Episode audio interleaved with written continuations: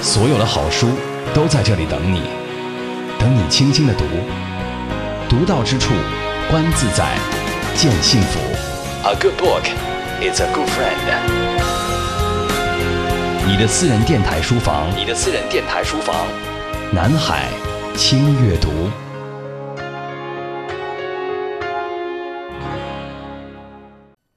薛仁明，一九六八年出生于台湾茄定，作者、讲者、行者，台大历史系、佛光大学艺术学研究所毕业，私书胡兰成，师从林谷芳，在台北书院开设长期课程，是台北书院最年轻的讲师。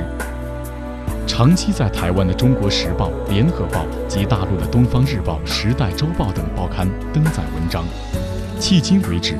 已出版《天地之始》胡兰成、《万象立然》《论语随喜》《教养不惑》《孔子随喜》及《人间随喜》等书。目前除写作之外，经常在两岸各地进行中国文化的相关讲座，聚焦于两岸中国文化发展及个人的生命实感，被两岸媒体誉为中国文化的体践者。OK，今天节目一开始，大家听到的这一段介绍呢，是关于薛仁明先生的介绍。那说到他的话，我想跟大家详细解读一下。我手里这本书《这世界原该天清地宁》，在今天的轻阅读当中呢，我已经把薛仁明先生隆重的邀请到直播间。当然，跟薛老师在一起的还有王潇老师。王潇跟薛老师呢，也是有好多年的渊源了。那具体的情况，他们俩会各自的介绍一下。你好，薛老师。哎，主持人，各位听众，大家好。王潇，嗯，诸位好，薛老师好。呃，我先来介绍一下，嗯，薛老师是，嗯，也是很一种缘分哈。在三年还是四年前，薛老师？呃，应该是三年前。三年前啊，薛老师第一次呃带着他的这个孔子随喜来到呃内地讲学的时候，我的一个出版社的朋友的朋友。呃，向我推荐了他，我我记得那天我是非常狼狈的，就连滚带爬的，就是从出租车里爬出来，站到了这个呃呃呃这个等候已久的这个薛仁明老师的面前，然后非常狼狈的带着他 进，当然是我狼狈，不是薛老师狼狈啊，进了这个呃播音间，我们录制了，呃，当时对我来说印象非常深刻的一期，呃。那个节目是我第一次。其实我虽然做孔子学堂很久，但是薛老师的这个关于孔子的很多论述，让我大开眼界。嗯，呃，薛老师，刚才王潇已经描述了当时他见你的第一面，他的狼狈的样子啊。那薛老师从你的角度来说说，你第一次见王潇，你觉得他是那么狼狈的样子吗？那他他狼狈是他自己觉得啦。啊，那但是我我后来。我后来在台湾版的《伦理水洗》，后来有提到我第一次见王潇的印象。那时候其实我是非常讶异的，哎，就是说我第一次跟大陆的一个电台主持人做这样的节目，就他当时跟我谈的深度，然后重点不在深度，而是在那一种契合度。甚至讲的更精准的话是，整个谈话过程的那种气氛，那个整个气场，其实非常非常让我讶异，讶异到就甚至我在台湾最好的一个朋友，后来有听了那一段录音，他那时候的感觉就是，台湾应该是找不到这样的主持人吧？王潇，你还在乎和计较当年的狼狈吗？我真的好羡慕你啊！但今天呢，我也想说说我见到薛老师的第一面，我的感觉，就像这本书天清地宁的感觉。那我还想说说我接触到薛老师的文字是什么时候的事情？是我准备去青岛去直播一档很大的活动之前，我们就已经预定好今天要做这场直播。我也知道王潇和您一块儿会成为我的座上嘉宾，于是王潇就让我来看这本书《这世界原该天清地宁》。我在高铁当中，我就看到了一。一篇文字说到了一种感觉，就是人们其实不要怕失去的那种感觉，一下触动我。我觉得这本书一定是陪伴我这次短短的小差的一个非常好的文字。最有意思的事情，当我完成了这趟小差，我回来又坐高铁回北京的时候，很巧，高铁上有一份报纸是我一直比较喜欢关注的《南方周末》，四月十七号那天有一个版面都是您的那一篇《漂泊在外的人啊，回来吧》。于是我在想，刚好我也在回程的过程当中也读了你整个脉络非常清晰的过程。我印象最深的是最后一段话：当有朋友，你的老朋友有一天见到你说。哎，薛仁明，为什么你现在看起来满面笑容、笑嘻嘻的样子，而以前你那种紧锁愁眉的样子，真的是一扫而空？然后你就回答他，这就是一种变化吧。这就是今天我看到了你应对了我读到的这些文字。我我其实特坏哈，薛老师，挺坏的。呃，怎么说呢？三月份我去上海有一个周末去听音乐会，然后呢，我知道您这个书出来了，然后我就特别像一个间谍一样跑到上海书城去考察一下这本我们今天要介绍的《这世界原该天清地宁》到底有没有在上海最大的一个一个书城里边上架，您知道吧？然后我进去以后，反正就特别。就是醒目的那个位置，就放在这个文化类的那个随笔类的那个文章的那个那个书籍的，就随手能够拿到的一个地方。嗯，我心想，我要跟薛老师汇报一下。他其实很骄傲，他很骄傲，很自豪，因为他说我竟然是薛老师这么好的一个呃朋友，生活说我跟薛老师有这样的深的交情。包括今天听到了薛老师对你的描述，和曾经在把描述变成文字写到书里面，这都是王潇自己内心的一种窃喜。所以他说坏吧，倒不是坏，他就是想对应一下自己的感觉是不是那么准。好，我们还是言归正传来说这本书吧。说到这世界原该天清地宁，其实里面谈到了很多啊，它就是一个随笔，就像我们片花中说的那样。那我们先来片花感受一下。五十篇随笔，纵论天下学问；十三万字闲谈世态人情。读人，读城，读社会，读正在变化的世界。本期轻阅读，著名文化行者薛仁明带来最新文化随笔集《这世界原该天清地宁》，与周薇畅谈生命形态和现实人生，与您一同找回中国人天清地宁的。心灵世界。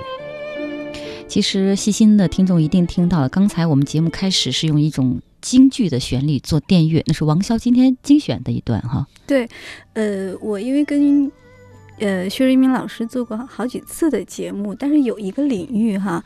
我想，既是薛老师特别擅长的，但呃，也是我之前的采访当中比较少涉及的，所以我可能会有点私心，想在今天的节目里边，想跟薛老师、跟周一多多探讨这方面的内容，那就是戏曲。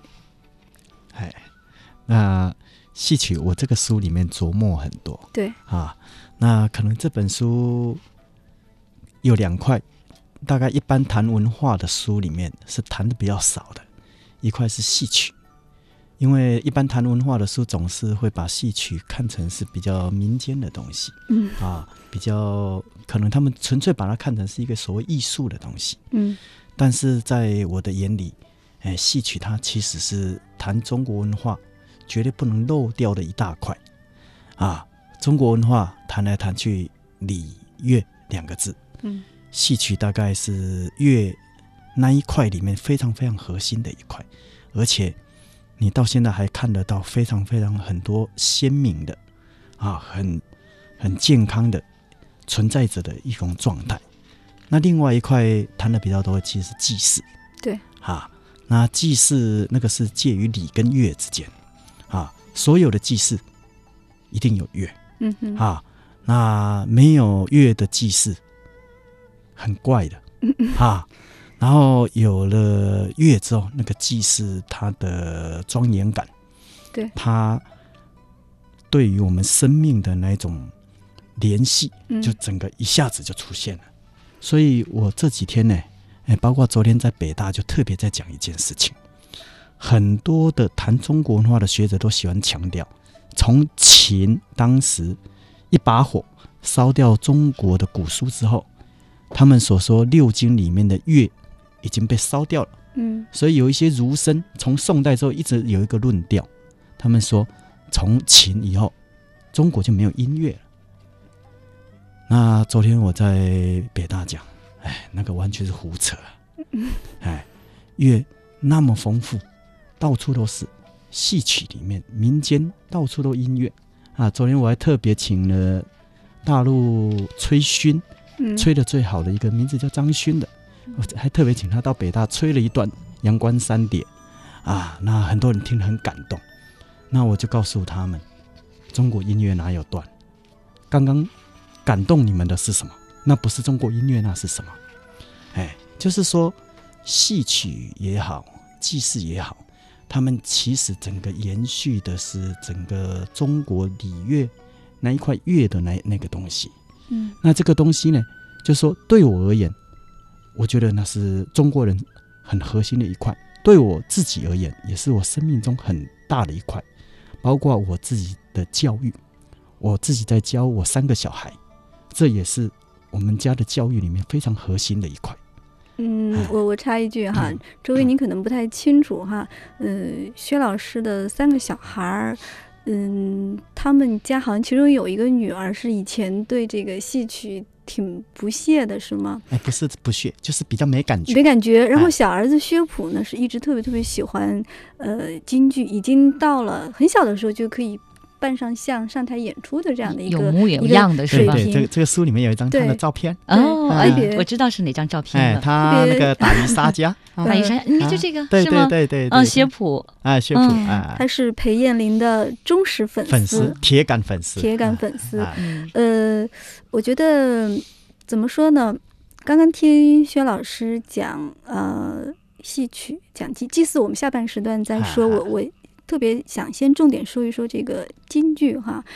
呃，我跟周薇也跟薛老师分享我在采访中遇到的一个嗯京剧作家，他说他在教育他女儿的时候，还在襁褓当中哭哭哭啼啼的时候，他就给他放这个呃梅兰芳。嗯，他说我没有时间管他，我就让梅先生陪着他，陪着他。然后小孩子一开始哭得特别厉害，慢慢慢慢的，后来就就就很安静，而且会很享受。后来这个孩子长大了，二十多岁，虽然选择的是一个电视编导的专业，但是这个女孩子她会经常就感谢她的父亲。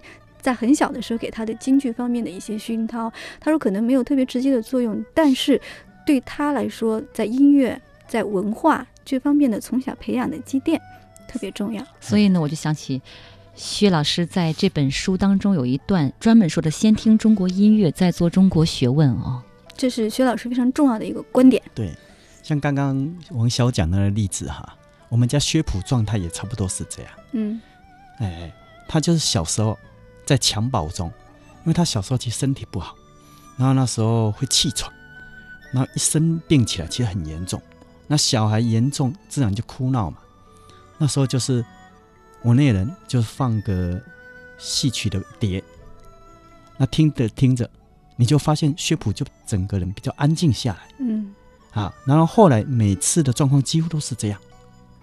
然后你说一直到现在，你真的感觉就是对他最大的影响，恐怕还不只是刚刚王潇讲的说那种音乐那一种文化上的影响，可能我觉得更大的影响，其实也是戏曲影响中国人最深远的影响是在于什么？在于性情。所以大家看看我这本书的上一本书《人间水洗》里面有一张薛普没有没有扮相的照片、嗯，啊，那张照片呢，你就看他很开心，他笑得很开心，然后你看到这个小孩，你就觉得，哎，这个小孩好可爱啊。对，那我我常常在讲他的可爱哈、一方面是天生的，一方面是小时候他在老家那种特别有底气、特别接地气的民间然后环境熏陶，另外还有一部分，我想跟他长期的熏染戏戏曲是有关系的。戏曲看久了哈，小孩会有一种明亮感。明亮感。对，因为因为整个中国戏曲的特色就这样，中国戏曲，尤其是尤其是六六零年以前，甚至是四九年以前，所有中国的戏曲有一个共通特征，就看完不会纠结的，不可能有这种，也不会愤怒的。嗯哎，戏曲里面即使是坏人，看完之后你都最多对他有点同情，那最多觉得有点好笑，你不会深恶痛绝的。你看啊，王潇和周薇在读薛老师这本书的时候，都对这样五个字产生了兴趣，就是戏曲呢有一股人闲桂花落的解脱的静意啊。我觉得这这五个字就把刚才薛老师说的那种感觉就涵盖进来了，安然。对对对。这种安然是通过别的办法，可能不如像薛老师说的戏曲能达到的这种这种效果。但是肯定也会有听友会有这样的疑问了，或者他觉得另外一些层面的东西会他有这样的一种效果。那戏曲的突出之处不是对每个人都有的吧？哎，其他的其他的东西一定都会有。你打太极也也会有这种效果，你读诗也会有这种效果。只不过戏曲呢，它更怎么样？它更雅俗共赏。对。然后它的穿透力更强，啊，反正你就坐在那边看嘛，坐在那边听，慢慢慢不知不觉你就被熏陶了嘛。嗯哼。你的那个性情就这样子慢慢被养成了嘛。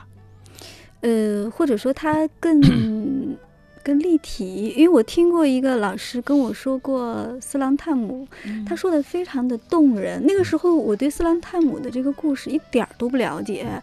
他说：“你想啊，打着仗呢，他要去看妈妈，这是一种什么样的动人的这样的一种一种情怀？”对，里面的解脱境界呢，甚至就是说用我们现在的标准来看。你会觉得这个里面还牵涉到什么民族大义的问题？对，啊，有没有牵涉到什么哎辽奸啊、宋奸的问题？哈，可是你发现真的在整出戏，大家看完之后，这个问题是不存在的。那你就觉得你回到人很本然的一种情怀，就是哎呀，我要回去看我老母嘛。哎，所以。所以我常跟一些学生，包括最近几天在新庄师范，跟这些其实年纪都已经蛮大的这些这些学生提，说中国的戏曲哈，他们在整个在表演的时候，跟我们习惯的现实的世界其实它是很不一样。它常常呢，很多时间很长的戏，它根本就是几秒钟就把你拖就解决掉了。嗯。可是呢，有一些根本它在现实时间。他其实其实就那么几秒钟，他可以给你演个五十分钟，啊！你说真正四郎探母的第一则做工，演了半天，其实就在讲讲讲一句话嘛，嗯，什么话？就是杨四郎说：“我想回去看我老妈嘛。”嗯，好，嗯，哎，今天王潇是专门把杨宝森的四郎探母选了一段哈，学府的偶像，那我们一起从 呃这么一段京剧当中去感受一下刚才我们谈到的戏曲带给你的这种。天晴地宁的感觉。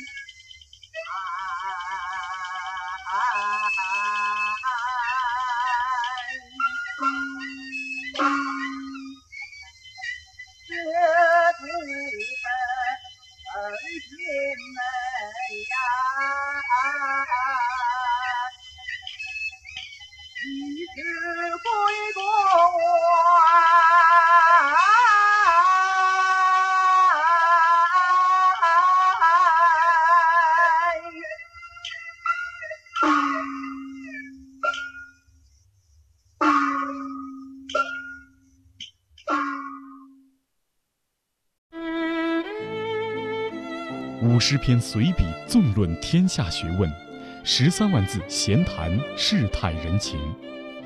读人，读城，读社会，读正在变化的世界。本期轻阅读，著名文化行者薛仁明带来最新文化随笔集《这世界原该天清地宁》，与周薇畅谈生命形态和现实人生，与您一同找回中国人天清地宁的。心灵世界，在刚才听到杨宝森这一段四郎探母的时候，王潇跟薛老师他们俩的对答，真的让我很感慨，因为他们还是能懂，也能听得明白，但中间还会有一些不同啊。比方说这四个字儿“马华杨色”。呃，就是大家可以在薛老师的这本《这世界原该天清地宁》的书中看到的一个薛老师对呃几位京剧表演艺术家的一个一个看法哈，其实跟我还是挺接近的。嗯，因为呃杨宝森的这个百周年纪念好像是几年前吧，在大剧院有一个非常隆重的一个演出，那个时候我没赶上，但是后来我开始学习京剧的时学听的时候，我确实非常喜欢。然后余淑妍的。呃，著名的一个女弟子，在大陆有一个叫王佩瑜的，我去听过她的几次清音会，然后我就很很好奇，就是呃，薛老师他对这个杨宝森的色，以及由这个色引发出来的这中国戏曲也好，中国文化的审美也好，就是嗯，有一番特别独特的一个观点。他说，嗯，中国人一向对很美的东西心怀呃戒惧，所以杨宝森的这个色特别珍贵。嗯，色我来解读一下，色是声色的色，嗯，色口的色，不是颜色的色。谢老师，嗯，那个那个色的话，其实就是不会过度圆熟，嗯，然后不会过度的流畅，那个叫色。所以我在那篇文章里面是把杨宝森跟马连良做个比较。那马马连良当然大家知道，在民国初年他是一个大师，对啊，地位非常高，那他的粉丝非常非常多。哎，但是就是说，在我听来，其实也有一些人有提过，就是马连良，他的确受到很大的欢迎。但是如果以整个中国文化的标准来衡量的话，你会觉得马连良他有一个小小的一个遗憾，就是他把它唱的过度的圆熟，那过度的流畅，流畅到后来就是有一点流，有点滑。哦，哎，那你就觉得说，那个里面就有一种讨好在，讨好，对。他，你会觉得他有时候会刻意的想要讨好观众。那今天戏曲这个东西哈，虽然它是面对观众，可是中国所有的艺哈，讲到最后，它重点不是在面对观众，它重点是在面对天，天。天上天。天地的天，对，因为大家知道，以前的所有表演其实演给天看的，是祭祀的时候，人只是顺便看。那今天我们或许对天这个感觉淡了，但是我们也要承认，今天我一个东西演给观众看，观众是眼前的观众。可是今天如果我留下的录音，那我是什么？我是要留给历史听的。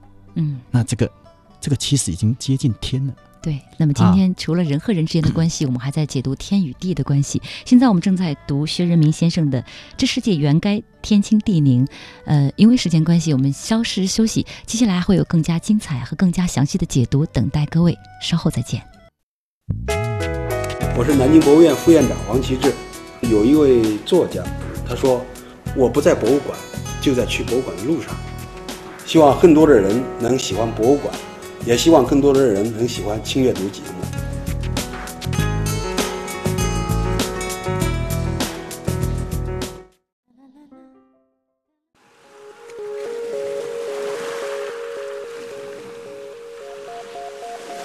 所有的好书都在这里等你，等你轻轻的读，读到之处，观自在，见幸福。A good book is a good friend.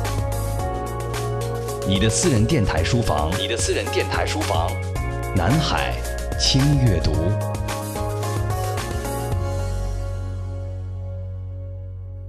薛仁明，一九六八年出生于台湾茄定，作者、讲者、行者，台大历史系、佛光大学艺术学研究所毕业，私书胡兰成，师从林谷芳，在台北书院开设长期课程，是台北书院最年轻的讲师。长期在台湾的《中国时报》《联合报》及大陆的《东方日报》《时代周报》等报刊登载文章，迄今为止。已出版《天地之始，胡兰成》《万象立然》《论语随喜》《教养不惑》《孔子随喜》及《人间随喜》等书。目前除写作之外，经常在两岸各地进行中国文化的相关讲座，聚焦于两岸中国文化发展及个人的生命实感，被两岸媒体誉为中国文化的体见者。OK，继续回来，仍然是轻阅读。今天呢，周薇、还有薛仁民老师以及王潇老师，我们在一起聊这本书《这世界原该天清地宁》。这本书的作者就是薛仁民先生。那么有很多网友呢都读过他的书。嗯，感受非常的深。其中一位是这么说的：“他说，呃，薛老师最好的部分在于感悟文化的一种喜气，而且呢，他在这本书当中达到了开篇是欲扬先抑的这种效果，破解一个困局。怎么破解呢？只有一个办法，就是先格物，后知之啊。这是这本书开篇探讨的一个问题。要研究中国的国学也好，文化也好，还是从中国的。”音乐开始聊起，所以我们聊到了京剧，聊到了接下来想聊的昆曲等等。对，嗯，呃，所以刚刚周薇念的这一段话特别契合两岸的这个媒体和文化界对薛老师的一个呃共同的评价，叫中国文化的体践者，有的地方叫体认者，是吧？薛老师，践行者啊，践行者，嗯。刚才有一个呃问题，我觉得嗯，我特别感兴趣，但是希望薛老师还可以再展开的谈一谈的。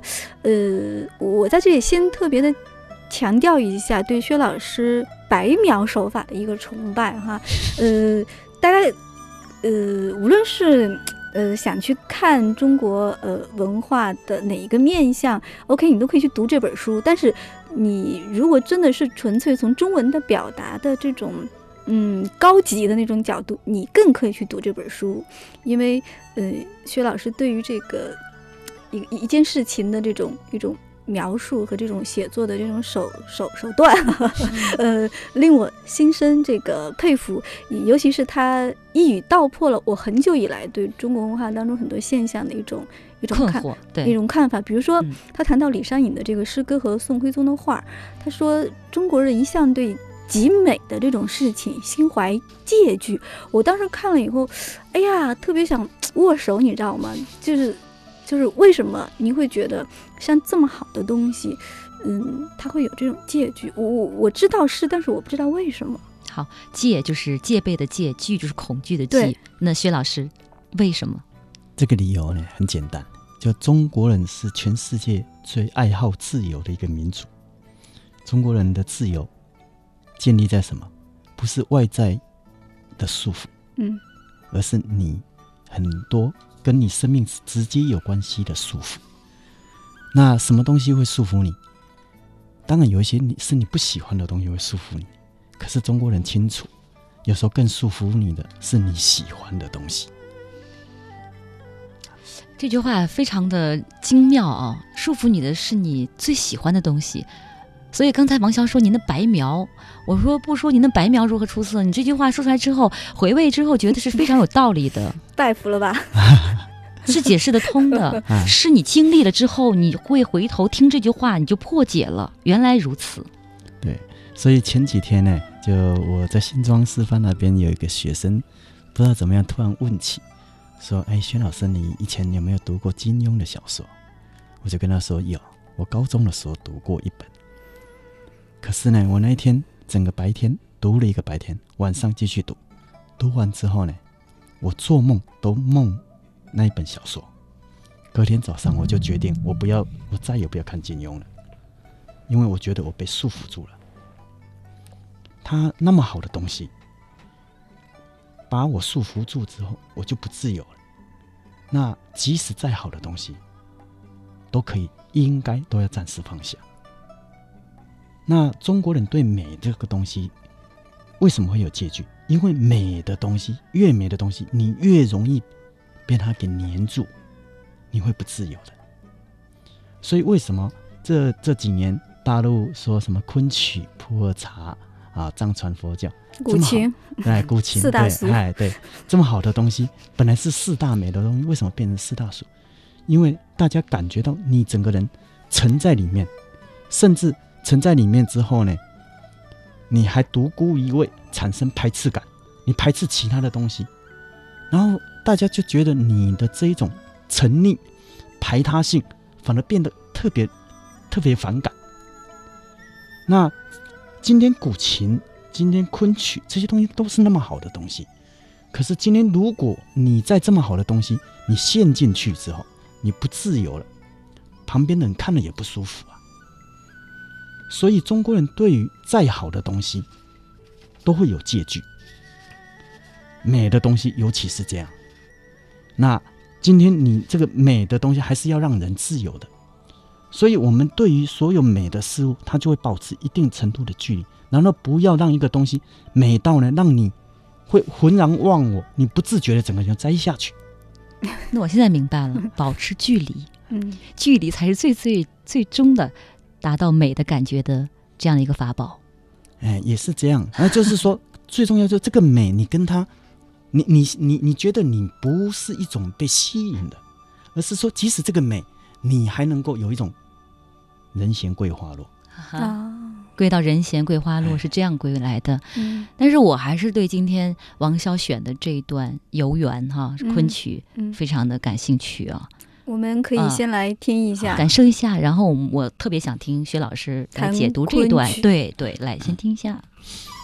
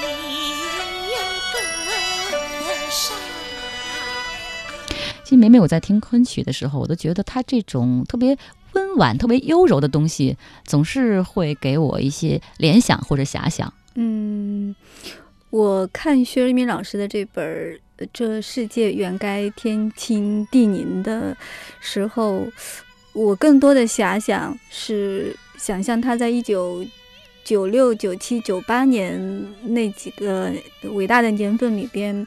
在台湾非常有幸的能够看到中国内地，呃，可以说是最后一位昆曲大师啊，张继清先生的这个表演。我看他书里说到，他好像看了七八场吧，反正该看的都都看了。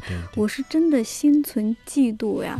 为什么这样说哈？我我我经历过周一说的这个遐想的这个阶段，我专门在零六年的时候去。北大的百年讲坛看过白先勇的那个青春版的《牡丹亭》，连续两个晚上我都睡过去好几十分钟，你知道吗？就是很惭愧，真的，可能那个时候会会觉得，哎，这舞台这个布景啊、美术啊，真的很好看。嗯但是也仅止于此。是是是是，可是你看张继青的就不一样，哎，你。只要他发出声音的任何一刻，你都觉得哎呀，没话讲。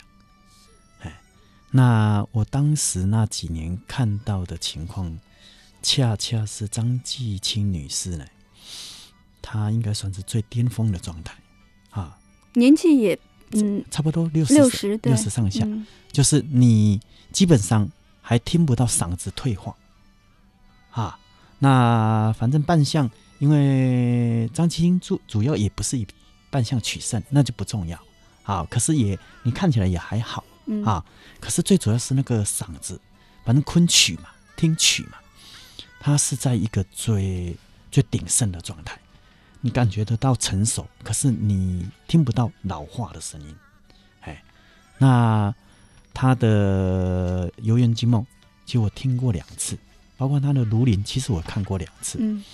然后第二次看，其实尤其的近距离坐，我就坐在第三排、第四排那个位置，然后看到他演全本的《牡丹亭》，看到他这样子，哇，一直流汗啊。那可是我听他听那个声音的时候，你就觉得你听到的那个东西，真的就是一个极致，极致。哎，你极致，你就觉得昆曲那一种美，哈。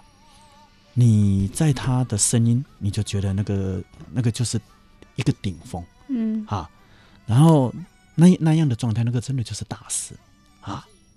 然后呢，啊，其实我又在打断，因为我在听薛老师讲的时候，我就想起他这本书第三十九页，专门有特别大的一个篇幅说到张继清的演唱，这句话特别打动我，说。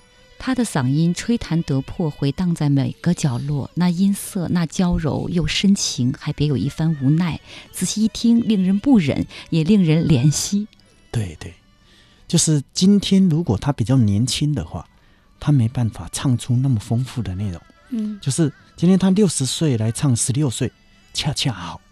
就像当时曹雪芹，他在二十岁的时候绝对写不出《红楼梦》。他肯定是要到四五十岁，繁华落尽之后，回头去看他青春，才可以写到那么那么的深刻。那所以当时听张继青，你就觉得，哎呀，那个那个就是没话讲。嗯。可是就即便是如此，啊，那我我作为一个昆剧的爱好者，甚至我可以有，或许也可以叫做一个昆迷。昆迷。昆迷哈。那我我我有一些朋友，尤其我南京有一群朋友，他们更迷，他们已经迷到变成叫昆虫，昆虫哈昆虫。结果我跟我这些昆虫朋友呢，我常常跟他们提醒一件事情，就是我这些昆虫朋友呢，他们会跟我讲，哎呀，薛老师，哎，除了昆曲之外啊，你都觉得其他的戏曲 真的就没什么好听的，我就跟他们说，这就不好了。好，这个就是我刚讲的那个排他性出来了，独孤一味了。然后你已经被这样子的一个雅致，嗯，被他占据了，你容不下其他的东西。那我就跟他讲，昆曲的好，那永远只是中国文化里面好的一部分。中国文化还有另外一部分，你看昆曲，你也要懂得欣赏，最少像京剧那样子的阳刚美，哎。嗯，这个章节就叫做《南京之淡定，昆曲之从容》。我特别欣赏，就是薛仁明老师刚才说的，呃，这段话里边可以呼应到您最开始提到的“自由”两个字。对对。如果只喜欢昆曲，那你肯肯定会特别的不自由。对，所以最自由的，我觉得是您书里写到的那个具有啊、特别。就是武侠精神的这样的一个同事，呃，特别喜欢嚼着槟榔、开着货车又信佛，然后又又特别痴迷昆曲的一个书法家的一个同事，这样的形象，这样的一种对中国文化的态度，是不是您特别欣赏的？哎，他他的那情况就特别有趣哈、嗯。就我这个朋友小老师，其实也长我二十岁，那他自己是一个佛教的修行者，修净土宗也修了几十年。那所谓净土宗，大家知道他们的法门特别的单纯，哎，就是简单的讲，就四个字，就是老实念佛，就好好的念佛号，然后他们念南无阿弥陀佛，念这样的佛号，不断的念念念，要念到就是一心不乱。然后肖老师他平常只要开车的时候，他一定是念佛号。那他开车比较特殊，就是他是虽然在学校里面当老师，可是他开的车是开货车，嘿，因为他常常会干活啊，他常常要搬他很多很多的木头，所以他他的真正主要交通工具是货车。嗯。结果他就一边开车一边念佛号，然后后来他跟我讲，他佛号念了三十几年之后，他念佛号念到有摩擦力，摩擦力。这是个技巧问题吗？不是，那个就是那个佛号佛号每一个音，其实在你心里面，它不是这样划过去的，那个已经有能量了，有感觉，每个符号是有感觉的，有焦灼感，哎，不是焦灼感，就是那个焦灼，就是胶水的胶，灼是附着的灼，哎，还不单纯是这种还还感觉。不单纯。哎，这个有时候就是你你很专注的做一个东西，做做做做久之后，它会产生某种质变，就像站桩站久了，嗯你会有产生产生一种根本的变化。哎，那 反正这个是他的修行。那特殊的、有趣的就是，后来自从我介绍他开始听张继青，刚开始是听录音带啊，我把录音带借给他看，看看之后，我还帮他把录音带呢抠成录音带啊。那后来也带他呢去台北看了张继青的现场现场，结果那一次看现场那个经验是很特殊，就是因为我知道他他太喜欢张继青了啊，所以我还特别请朋友安排，哎，戏子散戏之后呢，让肖老师呢到后台去跟张继青致个意，哎，结果肖老师就到后台呢跟张继青握了一个手，就握了一个手出来之后呢，我就明显感觉得到，哎，那么大年纪的肖老师呢，竟然陷入一种亢奋状态。然后那一天呢，我们是连夜坐夜车，哎，回我们台东的乡下，哎，坐了差不多六七个小时的夜车，就一回到乡下，天亮就直接去上班。其实他整宿没睡，然后隔天到学校，一点一点倦容都没有，人还在亢奋的状态。然后遇到人就说，他的那一双跟张继青握过我的手，他不要洗手了。这描述的是一个具有武侠精神的书法家同事肖春生啊。对，我觉得这段故事就特别的形象，而且我我觉得每一种感觉都让我们觉得是入木三分哈。但是我有一个小小的问题啊，这本书我读的第一个篇章是。一百三十二页，南怀瑾的学问与修行。刚才您说到了这些东西，让我想到了这个篇章。我记得你这么说，南怀瑾有无学问其实是个伪命题，真正的关键在于他们和南怀瑾本是迥然有别的两种人，所做的学问压根儿不是一回事儿。从这句话，我能感受到，其实您对南怀瑾先生是心存敬意、尊重。是是是，哎，我我这篇南怀瑾的学问与修行，哎，后来就我所知道是，我自从那一篇我读大陆的读书人嗯的脸之后呢，转载最频繁的一篇文章。后来我的感觉这一篇的转载率可能还超过我读大陆读书人的脸。然后这篇的转载它更复杂，就是各种心态都有。对对，然后还有一个朋友因为这一篇文章在上海的《新民周刊》发表了一篇文章，回应不是那篇文章的标题叫做“从此他不是我的朋友，而是我的敌人”。这标题是有点耸人听闻。对他，因为这篇文章，他在上海《新民周刊》《新民周刊》发表这篇文章，跟我公开宣布绝交。说说，我最喜欢听这样的故事。我也喜欢这种是非的问题。对他很有意思，因为因为他他一直是很讨厌南怀瑾，然后恰恰呢，就是广州的《羊城晚报》，嗯，他们有做了一个系列，叫做“重估大师”系列，就是把一些名家，他们找一个人写写文章或者做个专访，来重新评估，啊。那所谓评估，基本上就是翻案了啊。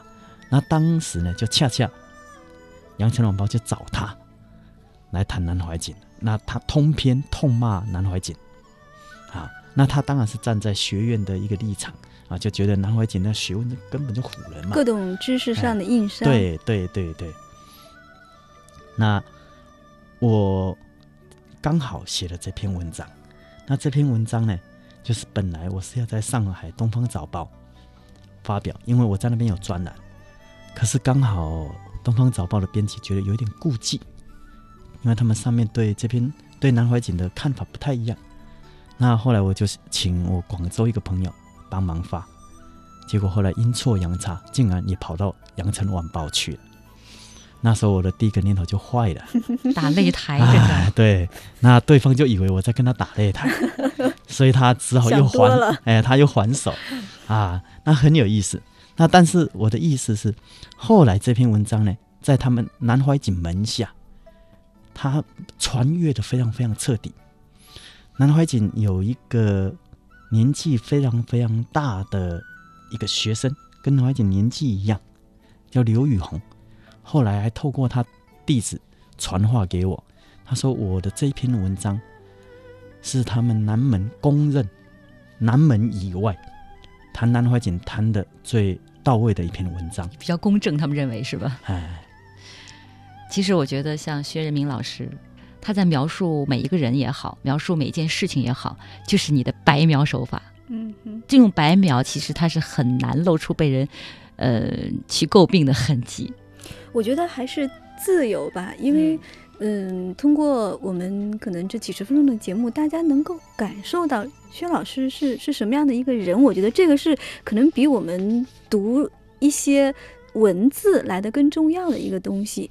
我我觉得他身上充满了特别自由的气息。我我再度用这个非常西方的这个词汇，包括您，呃，包括周围你听刚才他对南怀瑾的这种这种。看法啊，就是对于一个人的评价，什么是重要的，什么是不重要的，都不重要。就是有一种呃，你只要是自然而然，呃，有一种呃真正天清地泥的气息渗透，就 OK 了。这就是一种自由的。流露啊！最后一个问题是我跟周薇特别呃切身的一个问题，也是呃好多网友觉得您这个书里头谈的特别呃跟生活直接相关的一个问题，那就是一百九十二页的“恋爱是诗情，婚姻是修行”。嗯，薛老师说他其实也是一不小心结婚的，他年轻的时候可想自己可能这一辈子就行走天涯，就是行侠客哈。嗯，薛老师，什么叫婚姻式修行？对，一分钟的时间，这是我们有一点这种青年辩论赛的感觉啊！一分钟时间解读什么叫做修行，婚姻是怎么个修行法？修行是看到自己嘛，尤其看到自己的限制嘛，看到自己的问题。那人的生命状态有很多情况可以看到自己的问题，但是恐怕很少。有像在婚姻里面可以看得那么彻底。你在一个跟你朝夕相处的人，你毫无遮掩的空间，你们会面临很多最直接、最最铺路的状态。然后你的性情，你的很多习气，连想遮掩都没有空间遮掩，对方也不遮掩，你也不遮掩，所以彼此之间的冲突常常会最极致。我们跟所有亲人、跟所有朋友要发生冲突，可能都很难比夫妻发生的冲突更强烈、更极端。那就因为他那么强烈、那么极端，所以你就有可能在这个过程里面，最深刻的看到自己内心深处的某些隐微之处，你的某些真正的限制，你某些想当然了没问题的东西。好，最后盖棺定论的这句话就记住：恋爱虽易，婚姻不易，且行且珍惜。好，感谢薛仁明老师，感谢王潇，我们今天的轻阅读就是这样。感谢周薇，好，再见，谢谢大家，感谢听友，再见。